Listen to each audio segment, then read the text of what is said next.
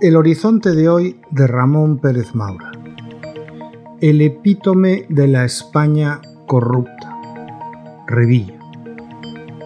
Disculpen mi insistencia en referirme un día más a un político que es el presidente de un gobierno regional de una comunidad, la mía de nacimiento, Cantabria, en la que solo hay 585.000 habitantes, la decimosexta de 17 comunidades españolas en términos de población.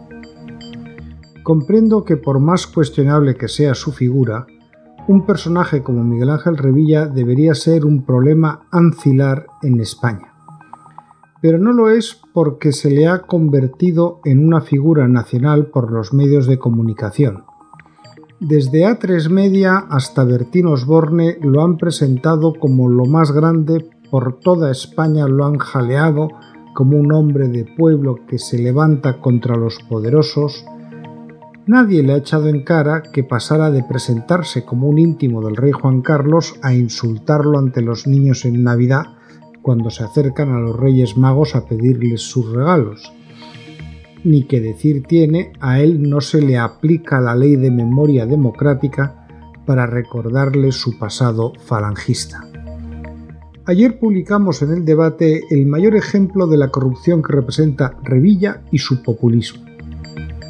Cuando la consejería dirigida por su hombre de confianza, José Luis Goichicoa, fue asaltada por las fuerzas de seguridad para hacer una inspección y detener a varias personas, Revilla avaló a su consejero.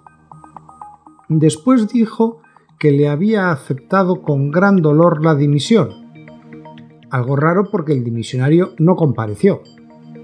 Y ahora convoca para este sábado un almuerzo en el Palacio de Exposiciones de Santander en el que espera invitar a comer a mil personas como forma de demostrar que el pueblo está con él pese a la corrupción de su gobierno. Oiga, cuando hay delitos da igual que sus votantes le respalden o no, en una democracia los delincuentes van a la cárcel cuando son condenados, tengan los votos que tengan.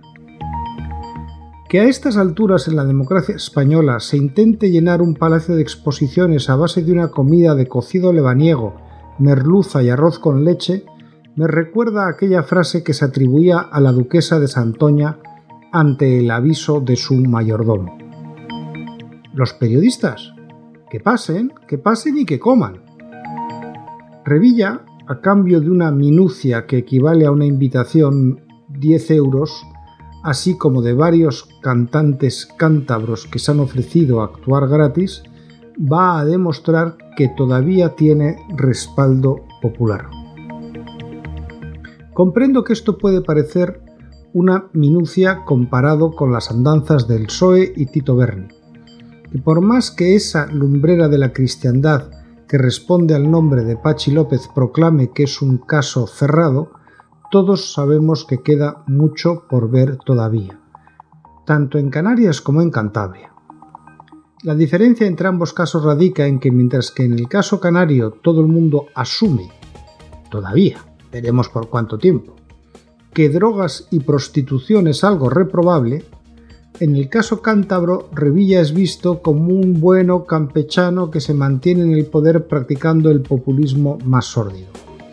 Y como el PSOE lo utiliza para mantener cuota de poder, la brunete mediática socialista lo va jaleando por toda España.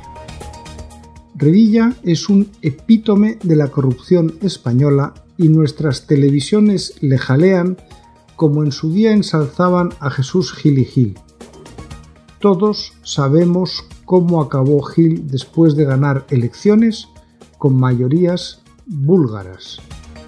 El que no se enteró fue porque no quiso.